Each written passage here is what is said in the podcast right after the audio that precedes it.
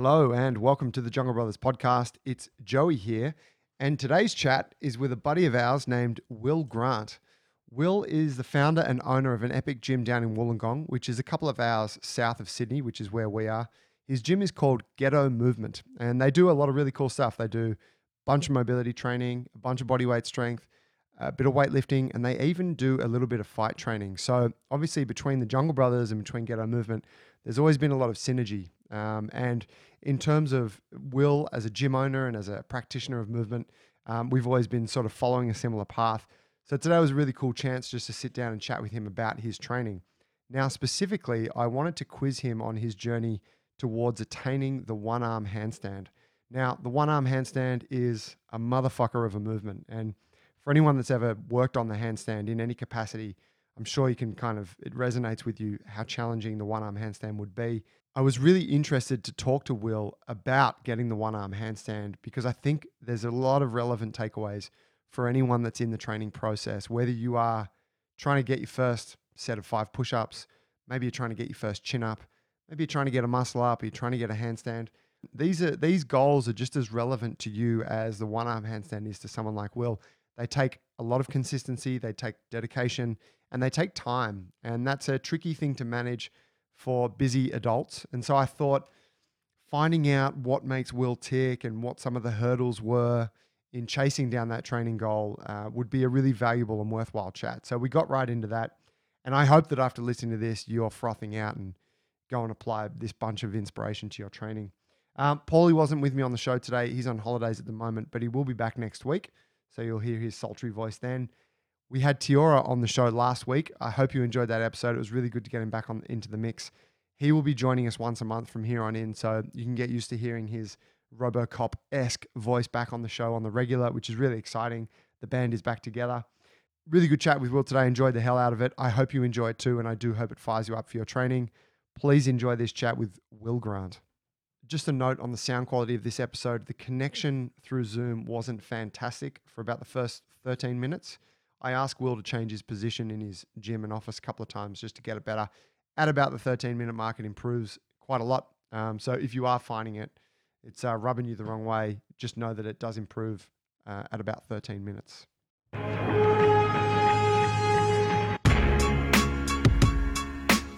Mate, let's let's rip straight in. I don't want to uh, I don't want to disrupt our momentum in any way. Perfect. Um, and I've also got a lot of things that I want to explore with you. I'm quite excited uh, to have this chat today because the more I think about the stuff that I see of you, you know, from what I know of you, but obviously lately it's all through social media, the more fascinated I get. I'm like, oh, there's something I want to ask Will about. There's something. Oh, that fucking thing. Yeah, the one arm handstand. I want to talk about that. Oh, kids, I want to talk about that. Yeah, it's it's full on, isn't it? Mate, well, you tell me. Um, for those li- for those listening, thanks for jumping in. We got Will Grant, owner of Ghetto Movement, uh, friend of the Jungle Brothers, old friend. Uh, you're down in Wollongong. My brother, welcome to the big stage, the Jungle Brothers podcast. Look, I'd uh, I'd be amiss to say that this isn't one of the highlights of my uh, my you know time in the movement world. Uh, I've seen a lot of these, and I've been waiting for the call up patiently. Just you know, hands together. Like every time we chat on Instagram, like is today the day Joey says you're on? Is today the day? And you know what? At the start of the week or a couple of weeks ago, it was the day, and it was uh, it was a really nice feeling. The problem is, is once you've reached the pinnacle, it's you know what I mean. It's downhill, or, you know, Yeah. or you just try and stay there. But we can't have you on every week, so I don't know what. To Yeah, exactly. So I've got to figure something out. Yeah, I might I might have to come up to Jungle Brothers and do some time there. Mate, you were just taking me on a tour of your gym, and uh, you're obviously um, locked down. Like, oh, wait, are you locked down in Wollongong? Yeah, Oh yeah, we're locked down tight. yeah, state. Yeah, okay, cool. So Yeah. we're on that same boat. You've got a really cool spot there that has obviously evolved a lot since I've been there. Um, you had you got an ice bath. You just showed me. Can you talk me through some of the the cool features you got at the gym? Yeah, definitely. So um, we've got uh, the recovery room, like you were just talking about. So in the recovery room, we've got um, a new ice bath, which is just an old gelato freezer converted into a tub um, that we just have on a timer. Freezes from like 10 p.m. till 5 a.m. Keeps it at like two to four degrees through the day.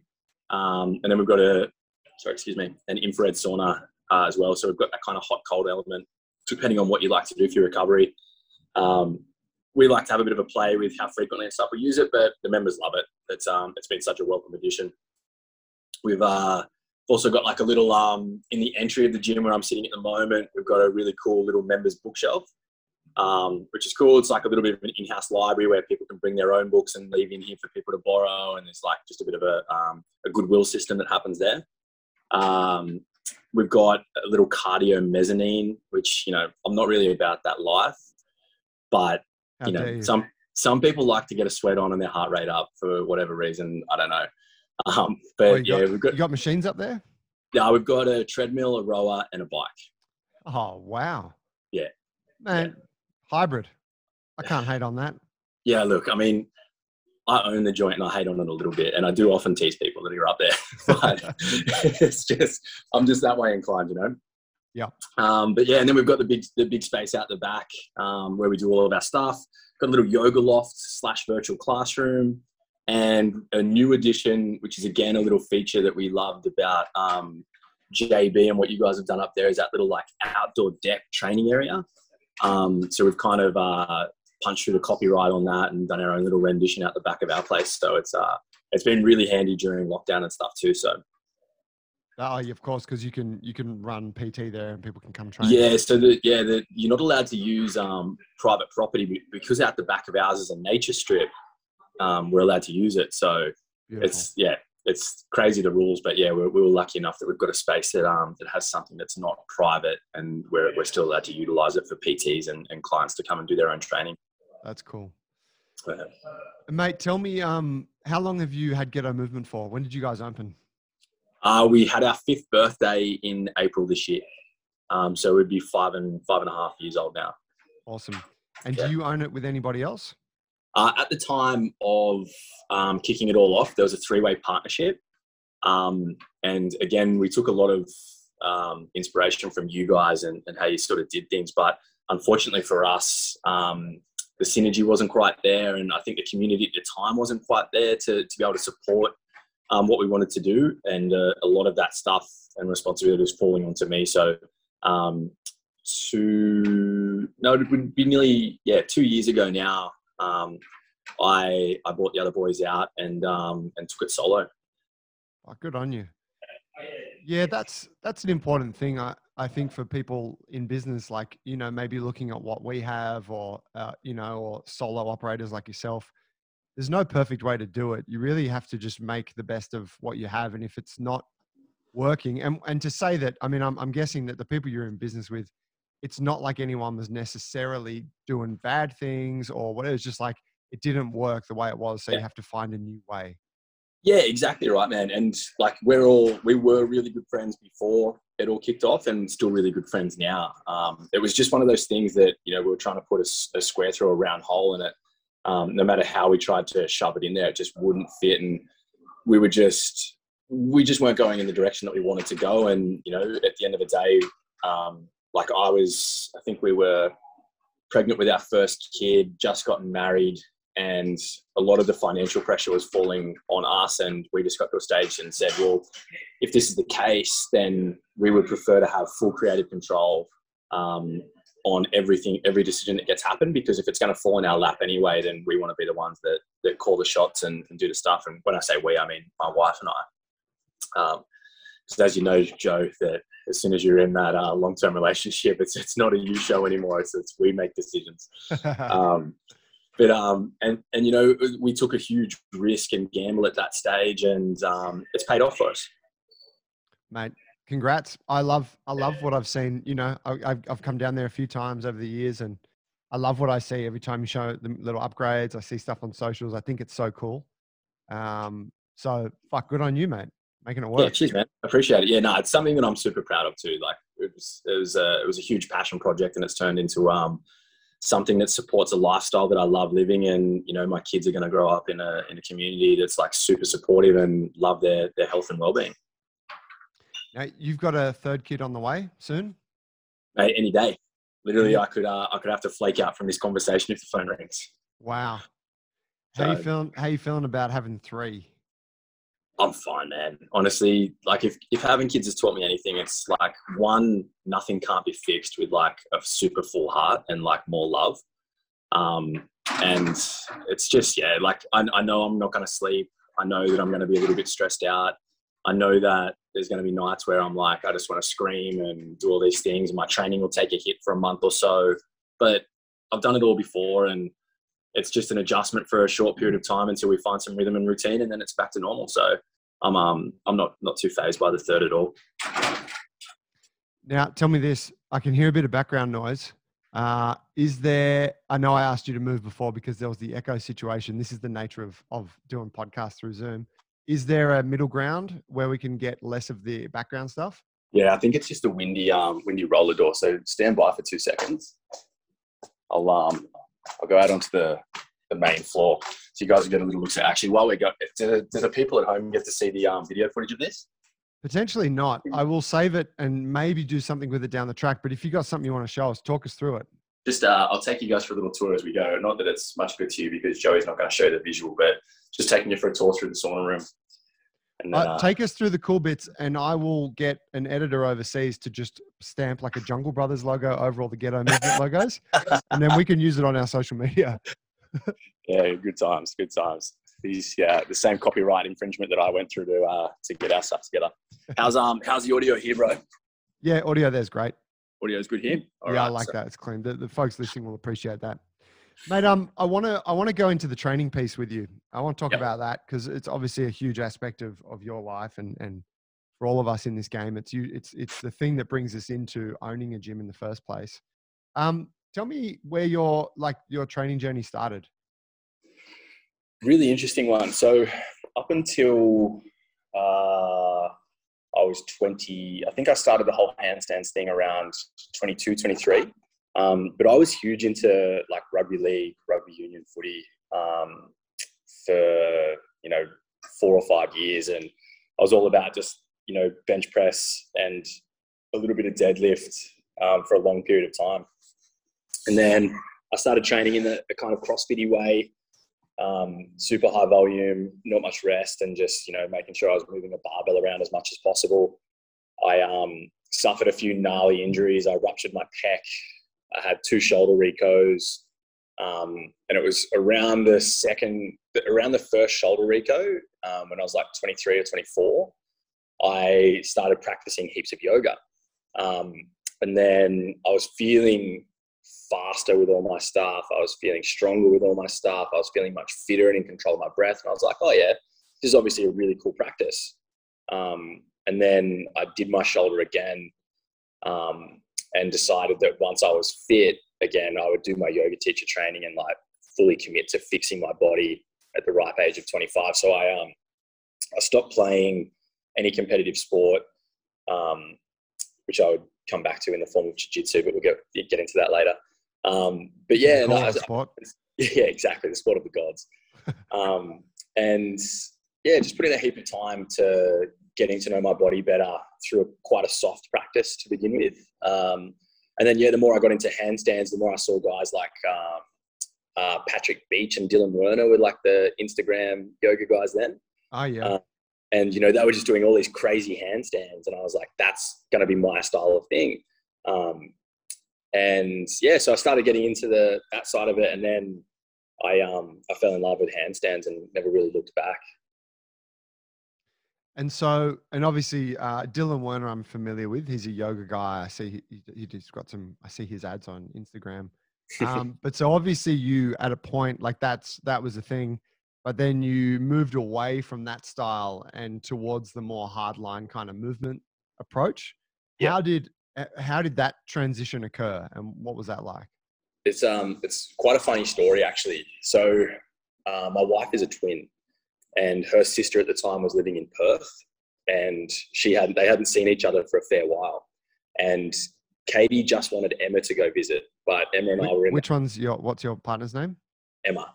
Emma. Okay, um, yeah. So she wanted us to come. up. Well, she wanted her to come over and visit, and um, we were in that sort of uh, really honeymoon phase of our early days relationship. And Emma was like, no, I want to bring Will. I want you guys to meet and hang out and all these kinds of things. And I felt the tension. I was like, she doesn't want me to be there. I shouldn't go. And Em's like, no, no, don't be silly. Come, come, come. And so I went over there. And so Katie had bought me um, a session with Harry. With uh, Harry Williams, holistic movement at the time. Um, not knowing anything about him, just knew that he worked at a cool gym that was similar to the stuff that I liked and that he did handstands. And so she set up for me to go have um, a class at Movement Co. and then a session with Harry afterwards, which bought her three hours of time with her twin sister that she really wanted.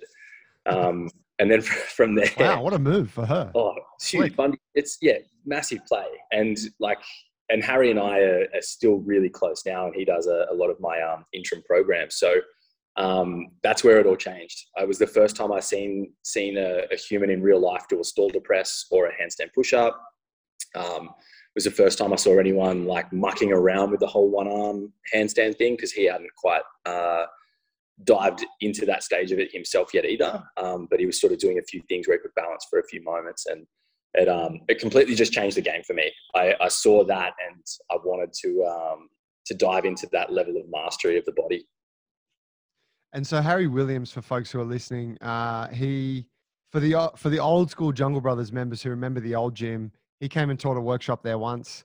It was a real last minute thing. I think there was probably about fifteen or twenty people there.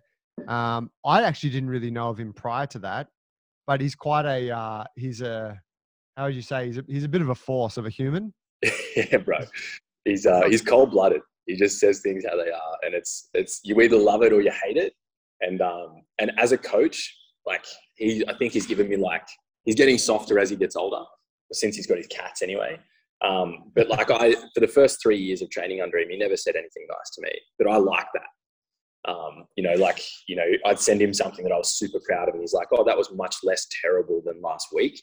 Um, and things like that. And I'm like, I dig that because it's like, it, it kind of takes away that chase of perfection and more you enjoy the process of, you know, you're never going to be an Olympic athlete or gymnast or a circus performer. So chasing perfection kind of gets brushed away, but you, you're chasing those small gains that do mean a lot to you under, under Harry's sort of um, watch. Mate, I'm going to make another request for the sound. Do you have something you can put the computer on, like a like a box or something? yeah, yeah, bro. uh, I uh, I just didn't know JB was so high maintenance. You know.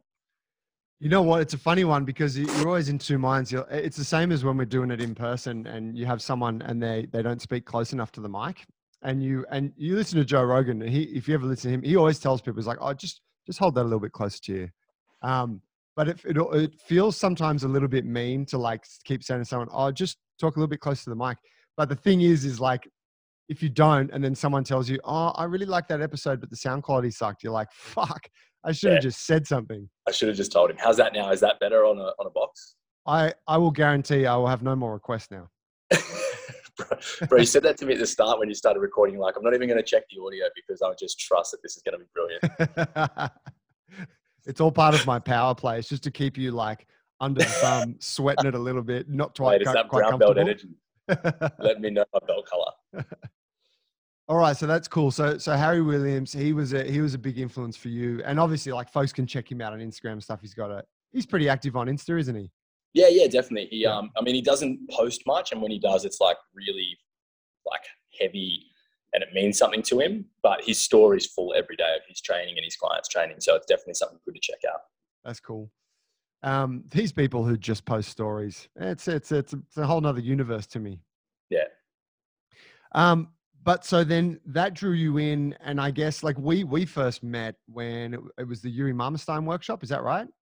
Yeah. See, I always forget about that. I forget that we did that together because I remember getting there and I was like fully fanned out that like you were there and that uh, Rod Cooper was there and like I was relatively new in the in the movement game then and like you were like oh yeah ghetto and I was fully just sitting there going holy fuck the guy from Jungle Brothers knows about ghetto and I'm like yeah we fucking made it baby that's so good we're on yeah, that was that was back in the day. That was um yeah, Rod was there. I think Rod had a whole crew there. It was about fucking yeah. fifteen of them. Yeah, um, Newcastle came down in force. Yeah. Um yeah, that was mad. That was like what, two day workshop over at Lift? Yep. The yeah, gym formerly known as. Yeah, well, isn't that funny too? Because I remember, and it's this is something that like you don't think about until it's brought up.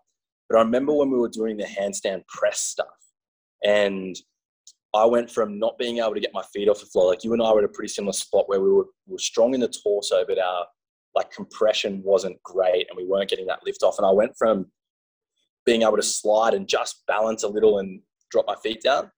And then all of a sudden I lifted off and you came straight and I held it for a little while. And then you came straight over and you're like, what did you feel different then?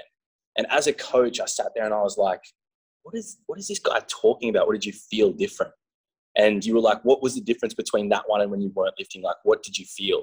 And I fully remember now thinking, like, that's such a great thing to incorporate into coaching when like you're working with someone did you feel that? And then what felt different? And getting them to understand what that was. And it's just like it's it's literally just popped back in but it was such an important um, cue that you know i probably would never would have thought about again or where it came from. But yeah it's uh yeah, thanks joe.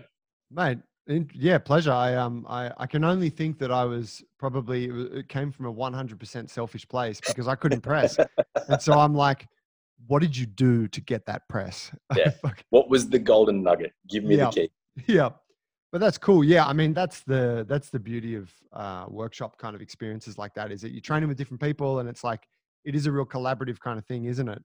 Yeah, and there's, there's certain. I remember that day like feeling like oh, it was like pretty good. Like I could like sometimes do a handstand push up and stuff, but then a whole bunch of the stuff like the press I've always been terrible at. Um, which actually brings me to you know just a, uh, observing your training from afar seeing how you've progressed specifically with your handstand stuff has been super impressive.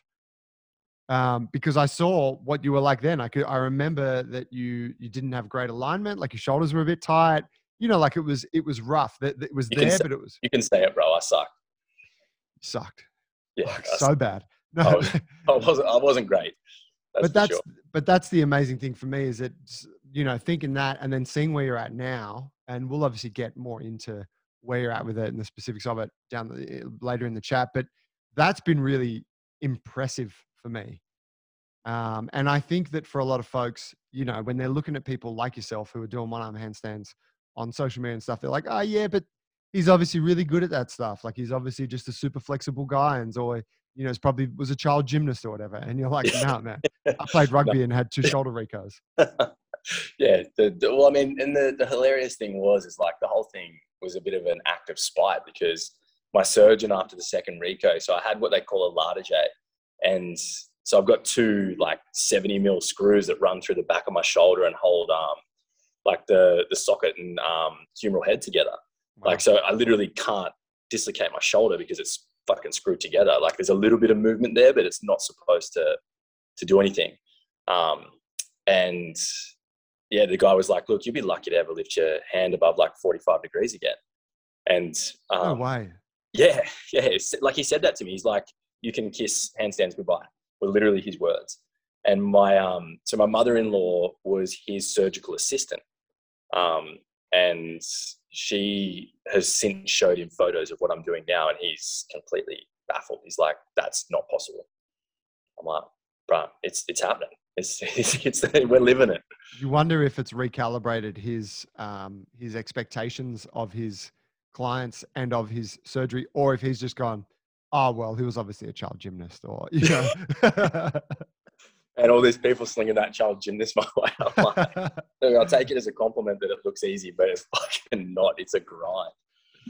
You know what's what's funny to think? Just talking about the gymnast piece and uh, and lift. Actually, I remember when I, I went and trained at lift early on when it, it hadn't been open for too long, which is for people listening, it was a, it was a, a smallish kind of smallish big gym in Sydney. Um, had a, had a lot of really cool, you know, like whatever. Had a really big Olympic weightlifting section. Had a lot of great like training equipment, movement area. Like it was pretty sort of revolutionary in that regard. It's kind of a mix between a warehouse gym and a, and a Globo gym.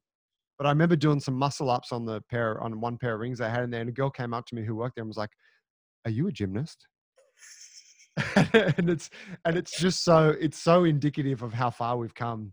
Yeah. Like I was I was just driving back from doing some PT in the park and there was about 14 pairs of rings in the park. And I'm driving back past Redfern and I looked over to a, another outdoor gym that I used to go to and there was about fucking 10 pairs of rings. And I'm like, yeah, the, the, the movement game and the training scene has really evolved a lot since we started. Yeah, and it's it's it's breaking down that um, like even now people come in and they do class and they're like, oh, I thought you just did stretching. I'm like, where did you hear that? Like, who told you that? Like, where you, where's this information coming from? like, we're pretty active on social media of like all the diversification we've got among classes and things like that. And our website definitely isn't like indicative of just stretching, but people, I mean, it's definitely getting better, but people just see something and because it's not that sort of, um, that super common way to train. And like, like I don't like ragging on specific types of training because everything's handy for a person at any one point in time. But like, you know, people get stuck in that sort of gym junkie manner where it's like, you know, you've got to do your bis and tris, you've got to do your chest and your squats or whatever it is combo. And it's like, if you're not lifting weight and doing those things, like, you know, are you a specialist gymnast or are you like practicing flexibility? It's like, well, no, we sort of tie it all in together. But it's um yeah tr- the, the game's definitely changed like you know a lot of people want to know how to handstand and a lot of people want to learn to muscle up especially they're two things that you know people sort of have right on the top of their goals list all the time yeah and they've kind of made their way into i mean i guess they've made their way into the mainstream in a sense haven't they with. With training like even if it's just calisthenics folks who are not familiar with this movement realm that we kind of know um, they're trying to do handstands and shit, and and you know muscle ups have always been their thing for a long time. Yeah, the um the and I mean even like look at the CrossFit Games last time around, like they had the um the max handstand hold. You oh, know, did all, they? Yeah, yeah. So they they had like a and it's super funny because um like you know if you and it's the same thing like you look at a gymnast then you look at someone else that does something it's always going to be completely different but in the um, so for the crossfit they had like i think it was like a meter by meter square and as long as you were upside down vertical in that square, that was your static handstand hold. Right. And um, and yeah, so like I mean, that sort of stuff's becoming more common. So it's not just like you know handstand walking and handstand push-ups, but they this time around they had a, a max handstand hold, which I thought was really cool. Um, who got it? Like, like, who? Do you know what the, the longest duration was? Uh, I don't remember off the top of my head. I I kind of think it was maybe around that ninety second mark.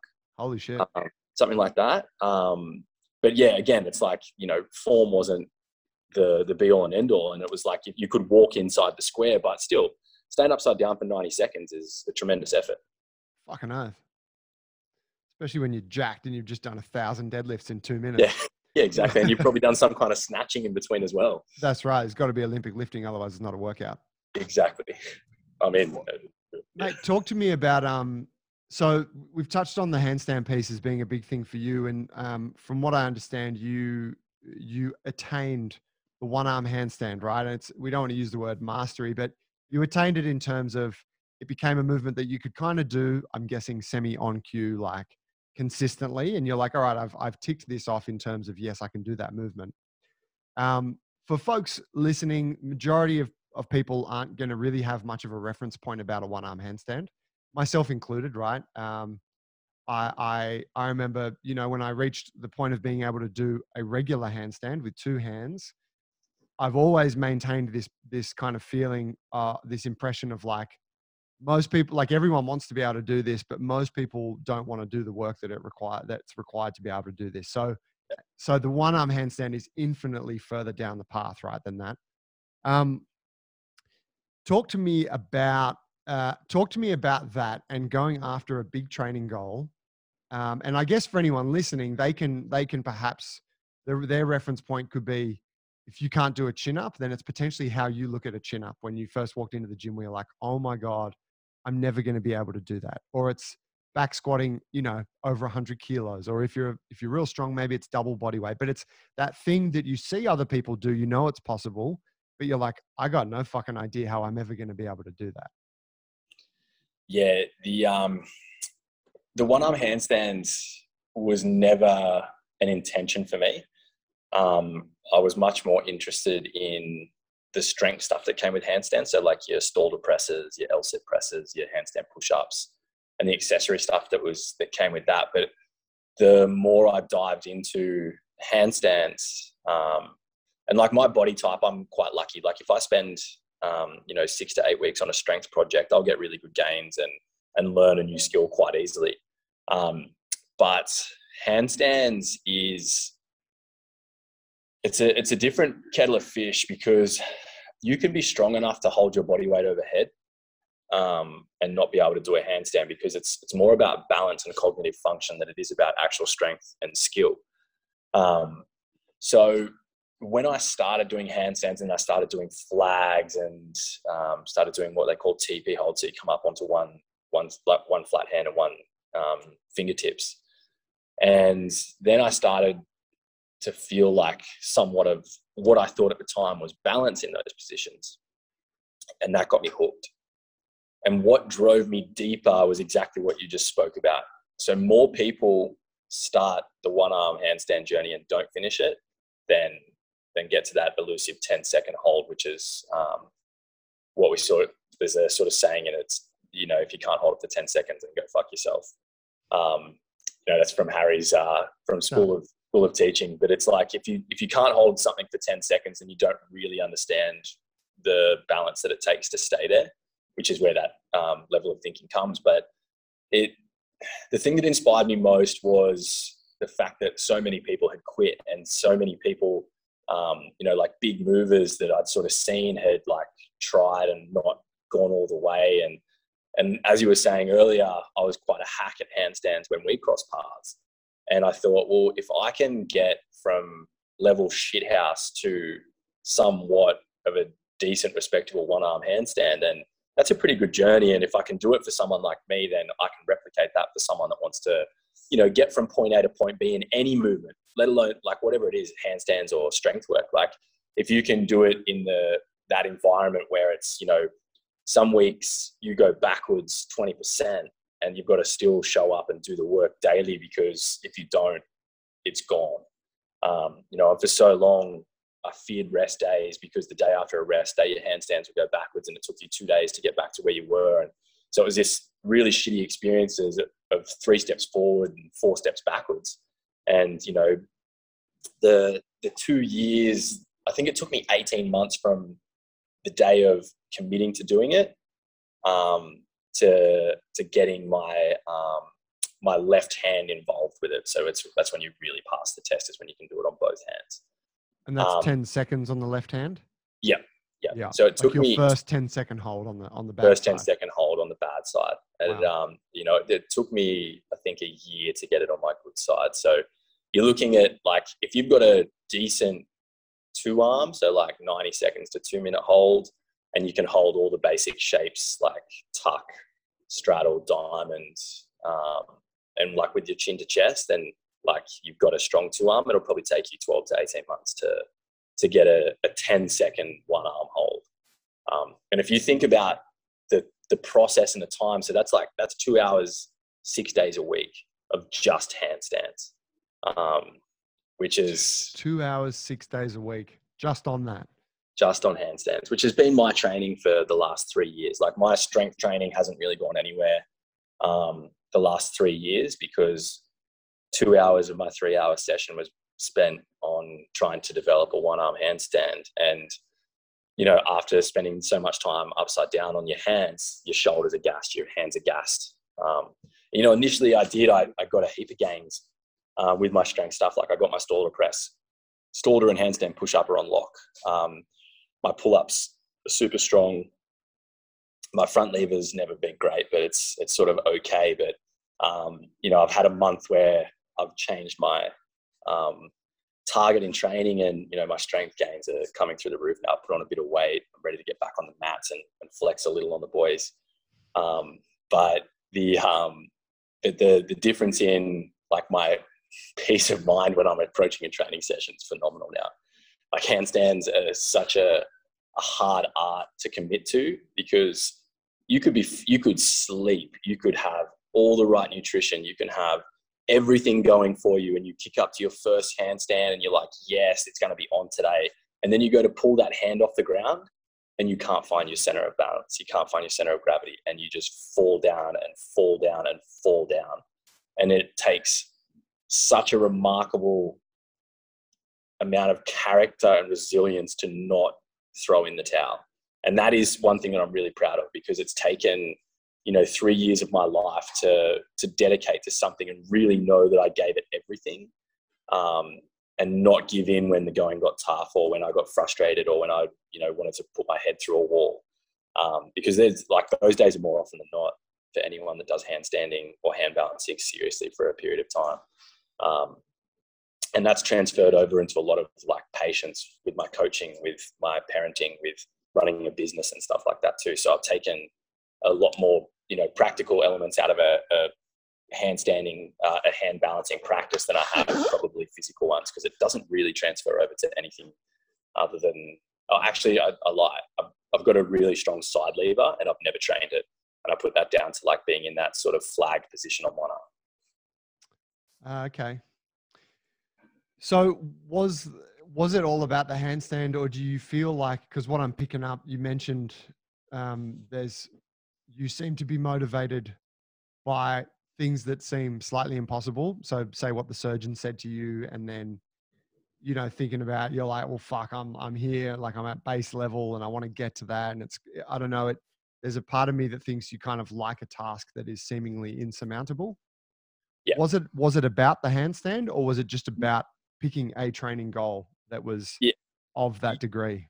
Yeah, you're right on the money, um, Joe. It's uh, it's definitely more about the task at hand. And it's similar to like what I'm doing now. Like, you know, everyone's like, oh, you're having three kids. Like, it's going to be really tough. And I like to put myself in a position where the odds aren't necessarily in your favor and working really hard at making people see that it is possible.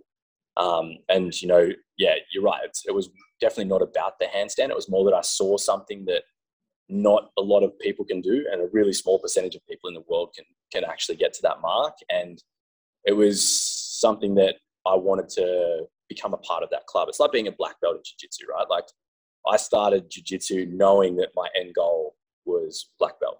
You know, I'm not there to um, play the short game and, and try and do these different bits and pieces. I want to dedicate a practice to knowing that, you know, in 10 years time, I'm some, like I'm at a stage where I've become somewhat of a master, but then I learn that I don't know fuck all about it and I've still got a lot of growing to do you know, it's it's that journey for me that's really addictive and like really draws me in. Something that takes a lot of time rather than those short, um, you know, easy like those are the dopamine hits. It's fascinating, isn't it? Because I think I I don't see personally I don't see things like that for myself at all. Like I don't when I start out I'm not like, "Oh, I'm taking it to this point." I'm more like, "Oh, I'm just doing it and we'll see how it goes." Yeah.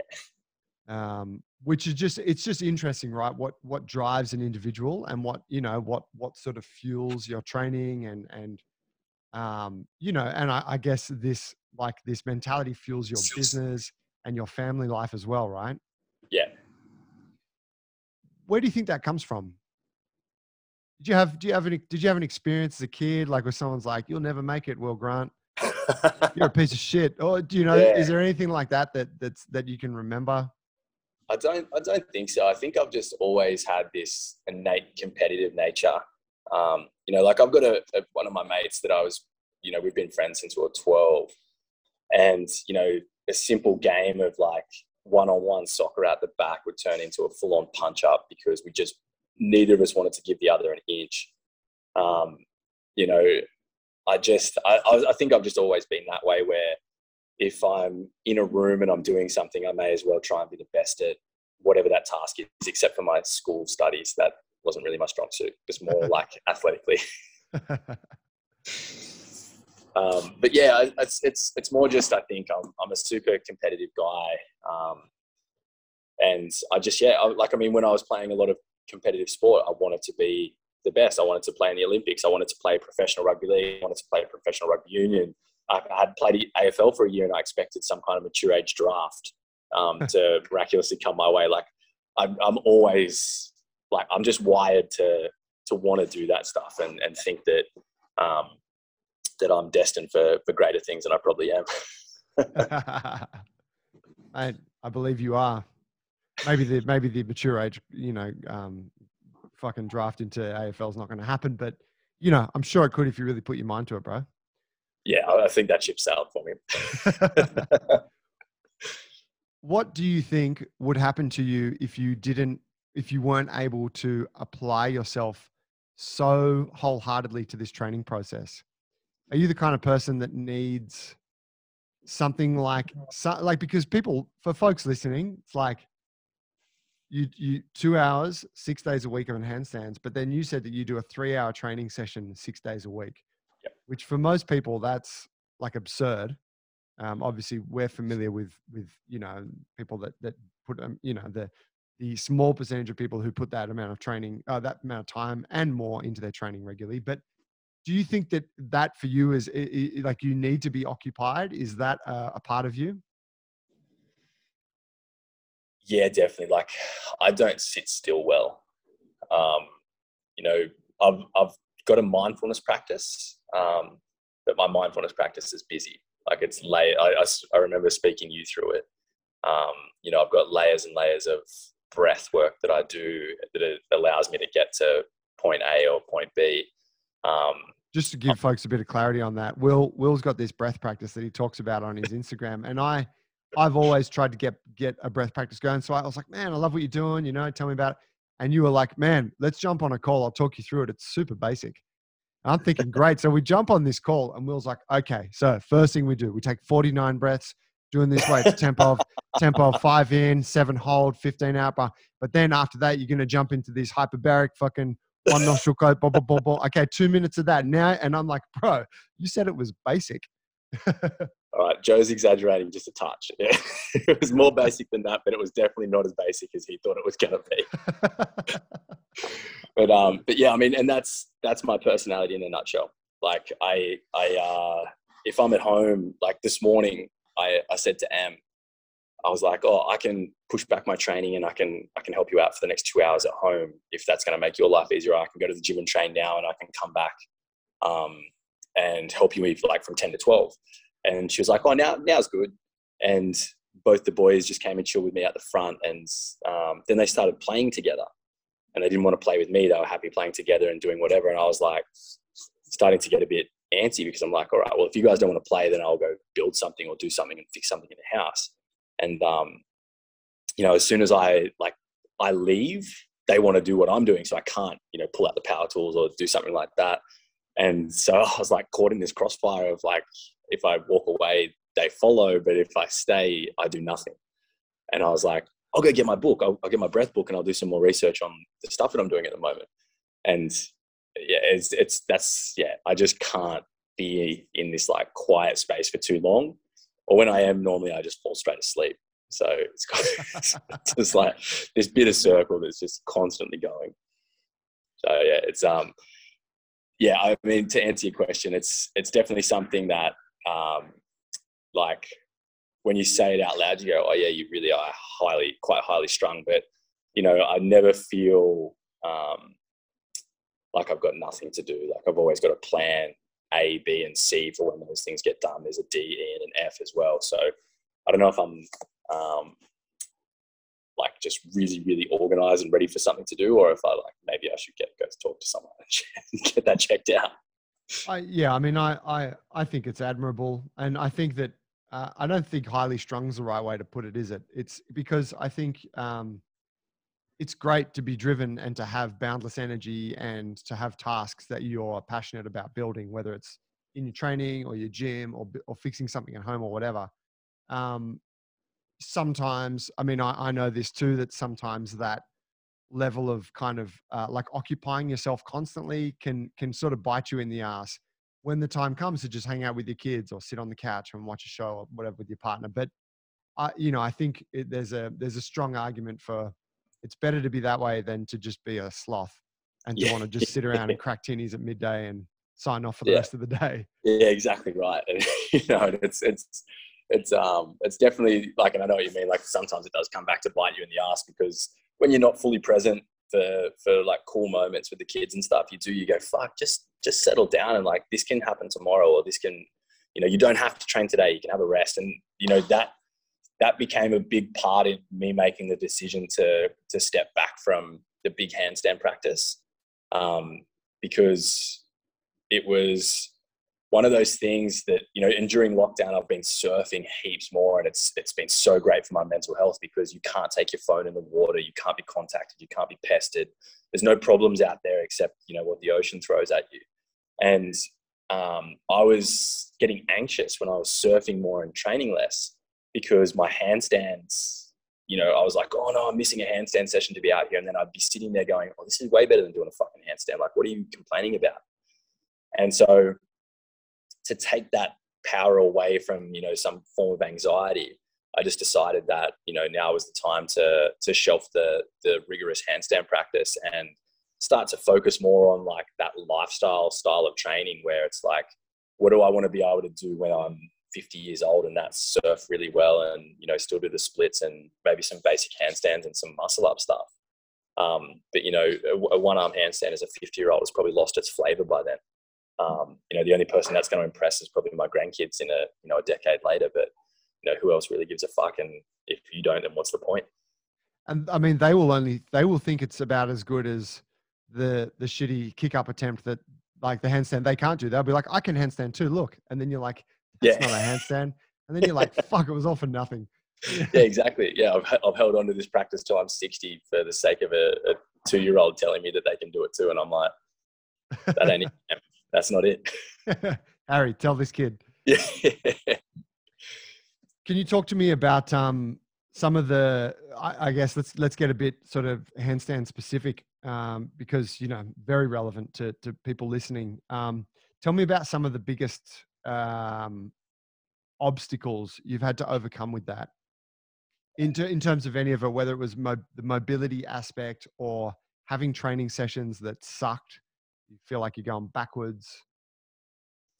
Yeah, I definitely think the mindset behind it is really tough um, because it's just, and this is the, the the nature of the beast. It's like you can have 10 bad days and then you get one 10 to 15 second hold of balance and you feel like the best human that has ever walked the planet and it sucks you back in really hard. Um, and that uh, that in itself was really tough for me to to take because I'm quite an optimistic character. And so every time I was kicking up I'm like this is the one this is the one this is the one. And I'd have you know 20 of 30 of my attempts not count because it went for nine seconds instead of 10 or went for 11 seconds instead of 12 or whatever the, the target was for that session. And, you know, I had this like innate battle within myself, like you have to keep going, you have to keep going versus this guy that's just like, that's enough for today, man. Like just stop. You're pushing shit uphill, you're forcing it, just relax. And it was that mental battle that sometimes put me in a, a shit headspace for other types of training or going home and you know seeing the kids or if i didn't sleep you know i start to get bitter towards like having to you know be awake at 3 a.m with a with a crying baby. And i'm like you know that that mentality was really tough to to work with at times. Um, but the other thing was um, you know you're suffering alone a lot of the time too. Like not many people dive down the rabbit hole of one arm handstand. And, you know, I was lucky enough that Timmy Randall um, was doing it also. Um, but, you he's know, one of your coaches? Yeah, he's one of our coaches. And if you've, um, if you I go check, remember him. Yeah, Tim, Tim J. Randall on the gram. Um, and he's a phenomenal mover. He's like 6'4, 105 kilos, and he's got a one arm handstand and splits every which way. Um, but you know, I was lucky enough to be training with him, you know, a few days of the week. But a majority of my time was spent training solo, and you know, suffering like that and just completely doing it. You see people walk in, and it's you telling yourself that they're thinking this, but they're like, "Shit, hasn't he gotten any better?" Like he was falling down like this a month ago. Like, what's the point? And you know, it's it's that um, you know they're probably not even seeing me do a one arm handstand as they walk into the gym. They couldn't care less. Um, but yeah, I think m- most of the uh, the hardship was mentally um, you know, your elbows get a bit tender, your wrists get a bit sore physically, but you know, that's just stuff that you need to either adapt to or figure out a better way of, of using your body. Um, but yeah, the men, the mental side of it was definitely the toughest. There was there was a lot of mental blocks in in getting to the the state that I'm at now, where I can kick up and you know guarantee you a 10 to 15 second one arm handstand.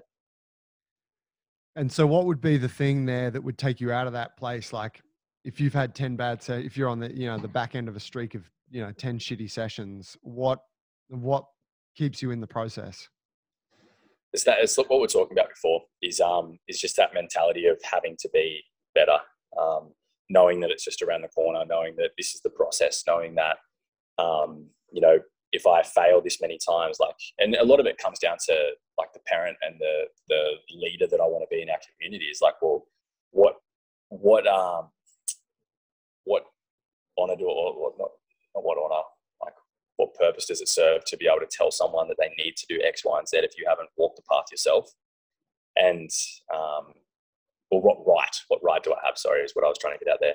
Yep. And so it all became that kind of focus for me was right. If I want to be the you know the best at whatever I want to do, or be the best I can be as a as a leader, as a coach, as a as a father, then I have to commit to these things that I'm I'm I'm doing that I'm choosing to do. So it all came down to that mindset of like I have to I have to do it. it it's one of those things that you've started, so now you have to finish. And you know you get to that session, and like I said before, I'm super optimistic, so I would always be kicking up, expecting that good hold. And when it did come, I'd be like, "Yes, I told you." And Tim would often look at me and go, "Bro, you've been here for three hours and done one good hold. Like, shut up." and it wasn't enough to take the glory away from me. I was like, "Who gives a fuck? Where was your good hold?" You know, and you know, and it's just that that level. I'd go from so frustrated and shitty to kicking blocks across the gym to like, I can't be beat. Wow. Did you ever feel? Um, did you ever feel like you were not? And this is a, this is a, it's a delicate question, but I got to ask. And and obviously, um, I, I know you'll understand where it's coming from. But did you ever feel like it was getting in the way of you being able to bring your best to your family? Um, yes and no. Um, so, and I remember like a few people have sort of said different stuff um, where like my training in general and i look at my training as work and i always have since i started ghetto and so i i never looked at my training as like something that i shouldn't be doing or something that I didn't plan around having as scheduled part of my day. Um, and I think that became a big part of me including the boys in my training sessions um, and doing all those kinds of things. So I kind of adapted um, the attitude of having a training session that was synergistic with family life, but also when I needed to have a really good three hour slog out, I had no guilt in stepping away from the house for that period of time because I looked at it as you know research study, um, physical work on myself, like perfecting my craft so I can then teach it to someone else. So I um I adapted that sort of philosophy pretty early, so it was never really a, a choice for me or like is it this or that. It's like well this is just my life and it either works together or you know something gives that's a very cool way to look at it. I can take something from from that myself because yeah, it, it's it's um because it is very easy to look at training sometimes as a bit of a luxury, isn't it? Yeah. If you've got a shitload on your plate, uh, but when you think about it, if you're if you are leading a fitness community or coaching is what you're slinging, it's like no, you you got an obligation to to maintain a level and be able yeah. to relate to the process that your people are on. So you you you have to do it. Yeah, for sure. And and like I think that and like with our internship, um, you know, we I talk about that with the guys. Like um, one of the modules is um, my coach has a coach, and it's making sure that like one you're accountable to someone that's not you because you will let yourself slip, um, and two that you hold a certain level because if you're not holding a level, then you know what level will you set for your guys and you know if that's not a clear cut in stone sort of mark then you know it, they're kind of in my opinion obviously um, then there's kind of no standard that gets thrown around. And if, if there's no standard that gets thrown around, then what are you really looking at doing? I think it was um, I think it was a young Joe Worthington that once told me, if you're not working on a tempo, then you're just having a play. yeah, I think I said something along those lines. Yeah. Yeah, standards are important, right? Um, the training standards. I, I I think back to the greatest progress I've made with any of my different training uh, journeys, and it's always been um, when there's been a coach present that's been guiding that, whether it's jujitsu or it's movement or whatever. Uh, but the times where I haven't had the coach and it's just me doing my own thing is, you know, I'm usually just fucking around. Yeah, exactly. And I mean, there's a time and a place for that in training too. Um, like I know that every time, um, I've gone through a huge change in life, like kids, um, holidays, uh, family stuff, all those kinds of things, or like when I've been committed to like a big renovation or something like that, um, then I go into more of a playful aspect of training, and I don't have a regimented um, session that I need to do at certain periods of time, and it's more just feel instead of perform. And I think that it definitely has a place, um, especially for your mental health. Um, that that helps a lot when it comes to training and prioritizing what you need to be doing in a day you touched on before you want to get a jiu-jitsu black belt.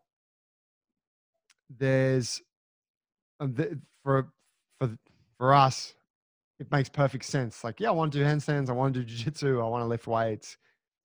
For people that are in you know in those like really deep into each of those realms they generally don't look across to these other things and think i want to go after that either. Um, i've always said that that handstands are kind of one of the sort of one of the hardest things you can work on when you are training jiu-jitsu because jiu-jitsu tightens up your your shoulders and your upper back so much and those areas are integral to being able to get into a good handstand position. How does that go for you? Tell me tell me you know how that works how long you've been training jits for what that sort of combined journey's been like? I um so i had a real love hate relationship with jits when i first started doing it because i seen people doing things that I knew that I should be able to do. So I was quite frustrated when I was constantly like sucking. Um, and so it, like as soon as that happens, as soon as I'm like in the realm of suck, I automatically become addicted to it. Um, like I move really well as an athlete. So when I can't perform a task, I'm like, right, it's time to perfect this and like become really good at it. And I um, I started rolling with one of the guys at a gym that I was I was training out of, and you know he was a brown belt at the time and was much heavier, and he plays such a different game that I didn't realize at the time I would have nothing to do with. Um, you know, he was real heavy and like dominated the you know around the world like side control to mount back to side control, just giving me no space and basically just crushing the life out of me. Um, and then I started seeing stuff like the Mendes brothers and um, and Geo Martinez, and these guys came from like you know a more movement style practice, and I was like, right, so the stuff that I'm training at the moment can actually be really beneficial to jiu-jitsu. And at that stage, I hadn't um, fully committed to wanting to to do anything with it. It was more just a hobby, so that if one of my mates tried to wrestle me when we were on the piss, that I could just you know nip it in the bud and flex.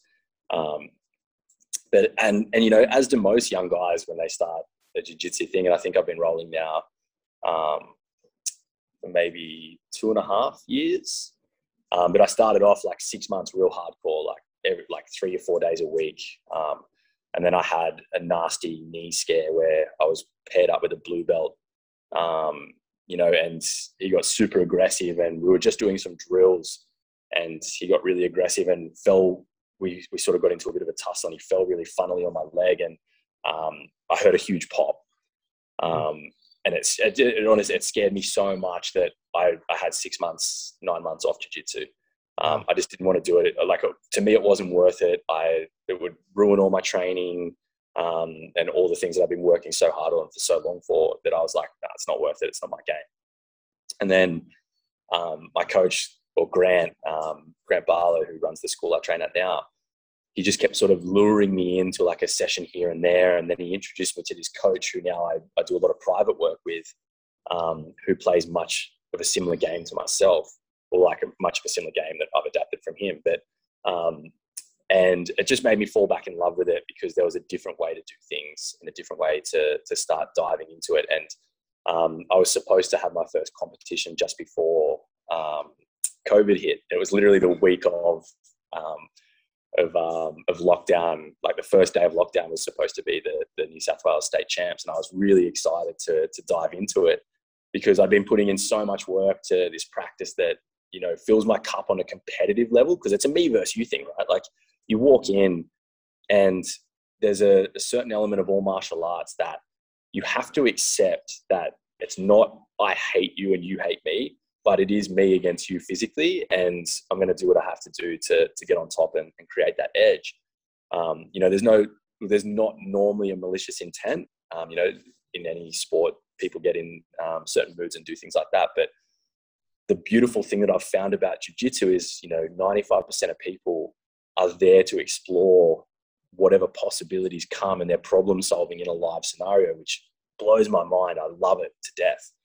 Um, and you know the performance side of it in a competition like really started fueling a fire for me because it was i realized it was something i'd missed from playing sport you know at a, at a high level my whole life. And um, i was really excited to kick that off and it, was, it sucked that it um, got taken away but it's um it's something that you know i really enjoy now is like my two days a week um, in classes and i've got i do a private session a week with a coach outside of lockdown um, and it was really nice to have a practice separate from, you know, the rigor, the rigor, the rigorous nature of handstands and gymnastics, and step into a realm somewhat unknown and be starting from afresh essentially. So it's um it's become quite an addiction for me.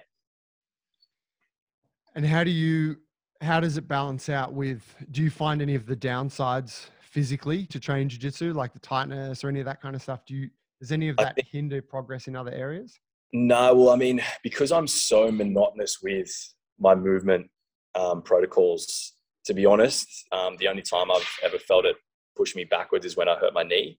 Um, I jarred my thumb once, but then I realized that I don't really use my thumb that much to balance.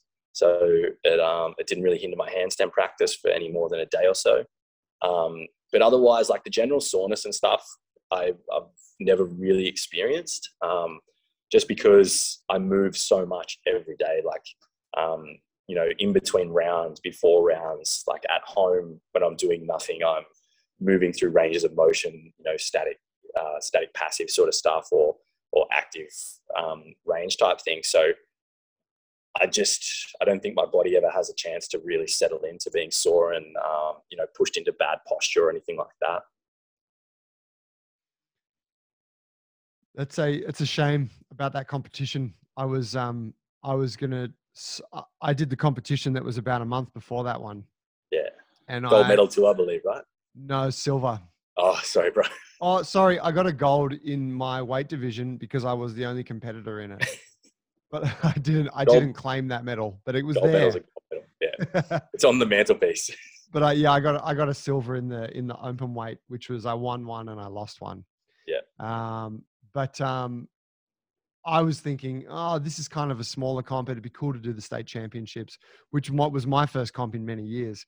Um, I'm so glad I did that one because a month later we're in lockdown and that comp got cancelled. Yeah, yeah, I was I was really shell shocked because yeah, like I said, it um, and unless you've prepped for a BJJ comp, like it's really hard because there's rolling and then there's competition mindset, and the competition mindset is so much more intense. Like when we switched from general practice and developing a game to, oh, you're competing in a month, like even the intensity from my coach, like it was hard to handle. Like he was really aggressive and like all of a sudden there was no like tiptoeing through certain things. It was just I was getting thrown around and bashed into the ground, and I was like, oh shit, this is legit. And um, you know, it I, I was I started to really love that that nature of it and um, yeah, to have it sort of just taken away like two days before it was uh, really sucky. What kind of stuff would he do? Like, tell me, tell me what the training sessions were like in that comp prep, prep phase. So I'd never done much stand up, um, or I'd never practiced any stand up before that month, and then because um, I, I, was like, well, I, I'm I'm more of a bottom player, and I work on, you know, or if I am in that position where I'm up, I never really commit to side control, and I'm just trying to pass and then you know take it back or get you to turtle or something like that. Um, and so we were starting from our feet, and you know he's like, right, this is how you go. And like normally when you start, and for the guys at home, I'm using my hands to imagine I'm cupping Joey's head. Um, like you're you're reaching forward and you kind of just get that set position, and then you go like when you're just rolling. But he was like slapping the side of my ear and pulling my head down like in a really nasty nature and like I would fall over like initially because I just wasn't ready to have someone latch onto the back of my head and essentially like open hand slap me, but keep their hand there. And it, it, took a little while to get used to. And then, you know, the heel of his hand would sometimes hit my jaw and that would shatter me a little bit. And it was, um, and then I started getting thrown like he'd like, he'd pull me in and arm drag and hip bump me over. And instead of like caressing me to the ground like it when you're rolling, he's like pumping me into the deck and I'm winded on the ground. And I'm like, what the fuck is this shit? like, is this hell week in the army or something? And the, um, yeah, it, it went, it goes from zero to a hundred. And, you know, you can protect someone in BJJ when you're rolling with them, or you can fuck them up you know, and he went from protecting me and making sure I landed softly and I wasn't getting hurt to not giving a single fuck about my well-being at all and making sure I was like had that ability to switch on when I needed to. And you know, it probably took me three weeks to to really fall into that mindset of like, okay, we're here to fucking fight. Um, like you're going to try and break one of my limbs or put me to sleep, and I have to try and do the same to you and you know it was um it's quite it's quite a shift in mindset so he um yeah he, he, really got quite firm and i felt every bit of his brown belt energy those uh that month coming into the comp wow that's cool yeah that i i i that resonates that sort of intensity and it is a little bit um it's a bit intimidating isn't it but then it's also quite addictive it's so intimidating and like the thing is is so adam my my coach that was doing these privates with me he's such a lovely guy and to look, he, you know who he looks like? Dead ringer is Han from the Fast and Furious. That Asian guy that's like super chilled, always snacking. Oh, I think I think I can remember who that guy is. I've only yeah. seen one. Yeah. You look at him and you're like, I could beat you in a fight. no, you couldn't, Will. No, you could not. This guy throws me around a room and like beats me up, like not even breaking a sweat. Wow yeah, it's it's ridiculous. So and like he's not a heavy dude, he's not super masculine to look at, but god damn, he moves well and his timing is just crisp. It's incredible. How do you view the future going after, you know, going after a black belt in jiu-jitsu? Um, I'm sure, you know, it's not going to be your sole focus because there's all the other stuff in the gym and the movement realm you want to do. How do you see that that the interplay between those different realms? Yeah, I think it's um it's more just not rushing. Um, you know, like 25 year old. Well, I mean, to be honest, even me now, like I see I see myself developing, you know, a game where it's possible that within five years, if I really go for it and dedicate myself to it, I could be a candidate for a black belt. But there's also the part of me that understands the process now that it's not about um, getting to spot X. It's not about the actual black belt. It's about, you know, understanding this algorithm that is jujitsu. And that's what's most valuable. And, you know, that's going to take me 10 years. So the, the crossover doesn't really bother me too much because I know I'll stay consistent with at least two to three classes a week. Um, or like, you know, for a majority of the year, for nine months of the year, say. Um, and I know that'll be a consistent enough practice that by the time I'm 40, I can put my hand up and you know probably know that I'm ready to be a black belt. Whether I am or not isn't the the the end goal. It's having that understanding and that level of ability that I can problem solve on the fly. And whether I roll someone like yourself that's a, a BJJ lifer or you know some young gun that's coming in with you know all these different things that I can handle myself under pressure and, and problem solve my way out of situations. So with with that sort of mindset, I know that it doesn't matter how many different um, training things I'm doing, which will be, you know, more than likely surfing, BJJ, and this whole gymnastics movement realm. I know that I can dedicate enough time to either to keep progressing in all three um, to a level that I'm happy with, um, just by being consistent. You know, nine months of the year with with any of the three practices. You touched on a moment ago, 25 year old Will what would be your what would be some advice that you'd give to someone who's early on in the training journey who looks at this um, and and this is obviously our mantra but i think it applies to you too the fight lift move thing that and this and you're living it right you're, you're doing it you're like bjj yep handstands body weight strength do a bit of weightlifting um, what would be your advice to to the young gun that's out there that's like i'm fucking going for it i'm doing it all now and i'm 21 I think about this a lot. Um, and because I mean, I made all of the wrong decisions with my training and stuff. And I think my message to, you know, and, and the guys doing our internship, they're all that level. Um, you know, they're, they're early 20s and they're, they're going for it. And um, my message would just be, just be clear on what it is that like means something to you. Don't just do something for the sake of it. if there's no fuel behind it, you're never really going to reach the level that you're aiming for. Um, and don't be in a rush. Like my goal was, you know, at, the time when I was um, 25, my goal was to be better than when I was at 25 than I am when I'm 30. Like, you know, and now my goal is 40. I want to be better, a better quality of mover by the time I'm 40 than I am right this minute. Um, and so that's that would be my message. Like, look, look for the long game because you can achieve so much in like a long period of time if you just stay consistent and you allow yourself to have you know breaks from time to time like when i say the nine months a year thing like if you look on the big scale of things and you have two weeks off here and you have a, week off here like you've lost a month or two already um, and if you thought that you only had a year to do something then that's a big deal. But if you put together five to ten years of nine months of consistency imagine what you could do. And you know you're giving yourself a three month break every year. So it's that it's that longevity mindset that i would be i'd be pushing on 21 year old will for sure. I like that. Is that something you do you write that out or is it just uh, like a template that's in your head? It's a it's a bit of a template in my head but i um so i do this thing at night if i can't fall asleep straight away i have a journal next to my bed um, and I do it in the dark and I just write down whatever I'm thinking about at that moment. And one of the times this was that. Um, and it was like, I look and I just look at it the next morning and I'm like, oh, that's actually really smart. Like, that's a really good thing to think about. Like, don't rush and like you give yourself this window of time. And it doesn't matter if you have a, a week off or two weeks off to step away from it because you've got nine months. It's, you know, it's huge um, a huge amount of time to dedicate to something. Um, and it's yeah, it's sort of um, it eventuated from yeah, like a, a I couldn't sleep because I was thinking about like a how to formulate something, which happens quite often for me because as I was saying, quite busy minded.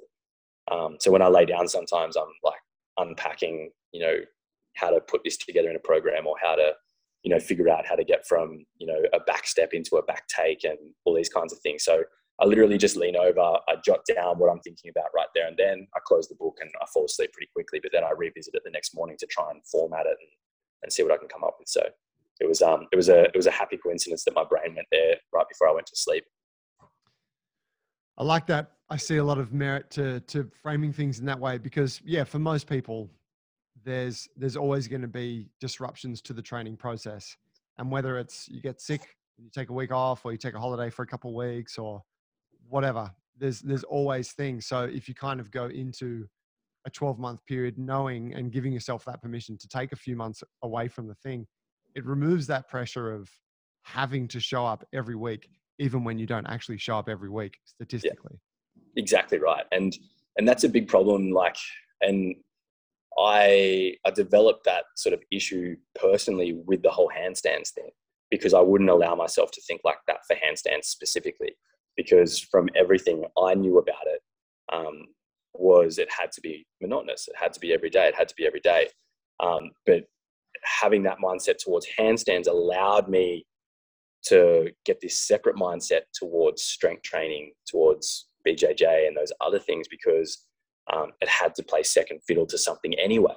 So I knew that if I showed up for a three-hour handstand, a three-hour training session, and I was supposed to have an hour of jiu-jitsu or an hour of strength after it, but my handstand practice was shit and the handstand took up the whole three hours that I had to have this happy place of allowing me to let go of the the extra session I was supposed to get in. So I kind of adapted from a, a psychopath looking at handstands as the be all and end all, and it turned out into this sort of um, this format that allowed me to have a better attitude towards like a lifestyle that was built around training and stuff.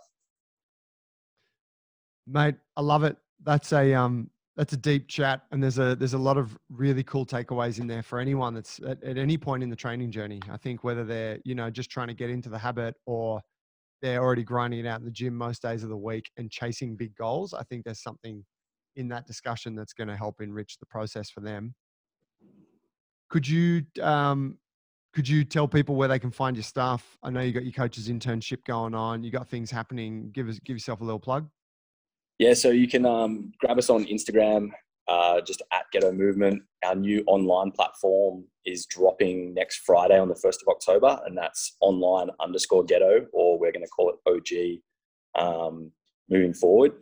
Um, so you can get that on the gram, um, ghettomovement.com. You can uh, you can get all our stuff or get in touch with us there. So um, we've got a heap of things happening, you know, from custom programs to on-demand programs, our internship, um, and then the gym itself. We're hopefully back open on the 11th, which is really exciting. And um, yeah, so yeah, that's pretty much us. Like super simple, but you know, we've got some good stuff, and you should get around it. Mate, love it. When do you think that um, we'll be able to roll again? Bro, as soon as we're allowed in the same room, I'm making that trip up to to wherever we need to be. We'll go upstairs, we'll put the gi on, and we'll just get a little bit sweaty. I'm if excited. It, to yeah, to to to give folks a bit of context, like about the the competitive nature of Will. I'll, I'll just receive random messages from you either via via text or through Instagram. That'll be like, "Oh man, can't wait to fucking take you down and fucking show you who's the man on the mats." I'm like, "Oh shit, I guess Will's thinking about some jits right now." It's like they just pop out of, out of nowhere, and it's always like with a smiley face, whatever. So it's like good vibes only. But, but I, am like, I can see the competitive thread there, and I, I respect that. yeah, well, I mean, and like this is my mind, right? Like you're an experienced campaigner, but I know if the right circumstance happens, I need to be ready. Like, so if you make a mistake and my timing is perfect, I could get a tap. I could fully get a tap but it has to be the start. The stars have to align, and I have to catch that moment. So I need to be ready. And I'm like, I'm always thinking about that one percent of time, and I'm like, oh, that would be so amazing. Imagine if I got Joey to tap me on the shoulder and say, "That's enough, bro. Let go." I remember the times vividly when I was at white or blue belt where I caught uh, like a brown or a black belt, and it's just it, it's it's there. It's etched into your DNA. Your your you know your great great great great great grandchildren will understand that feeling. They will know the narrative because it becomes such a such an impactful moment for you. Definitely, definitely. I told you about Diego a few weeks ago, right? No, what happened?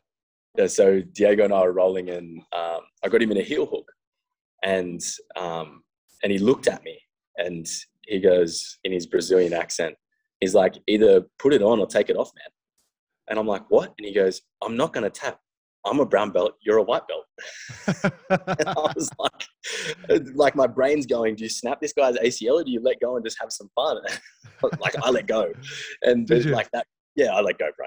I was like, well, I mean, he's not going to tap and I'm not going to do his ACL in. So I'm not that guy. Um, but it was like, it was nice. he would have tapped. I don't think he was going to, bro. He fully goes. He, he's, he's exactly as well. Look at your belt. Look at my belt. I was like, you're right, bro you're right. It's that it's that mindset of like no way. It's that Gracie mindset. I would call that. Yeah, it's true. Did um did he turn it on and put it on you after that?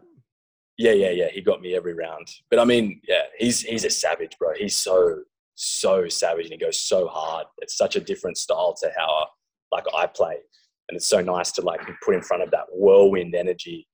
And um, yeah, it's it's crazy. You got to call him Light Roll Diego light roll Diego. yeah. Just we we have that that thing going between us where it's like yeah, light roll because we both know we're completely incapable of doing it. yeah, I love it. That'll be like, yeah, I'll I'll try and take that that aspect when we finally get on the mats, and then as soon as like I feel a little bit of pressure from you, I'll be like, that's it. It's, it's the gates are open. I'm ready. Mate, thanks for um thanks for joining me today. I really I really appreciate that chat. It was good fun.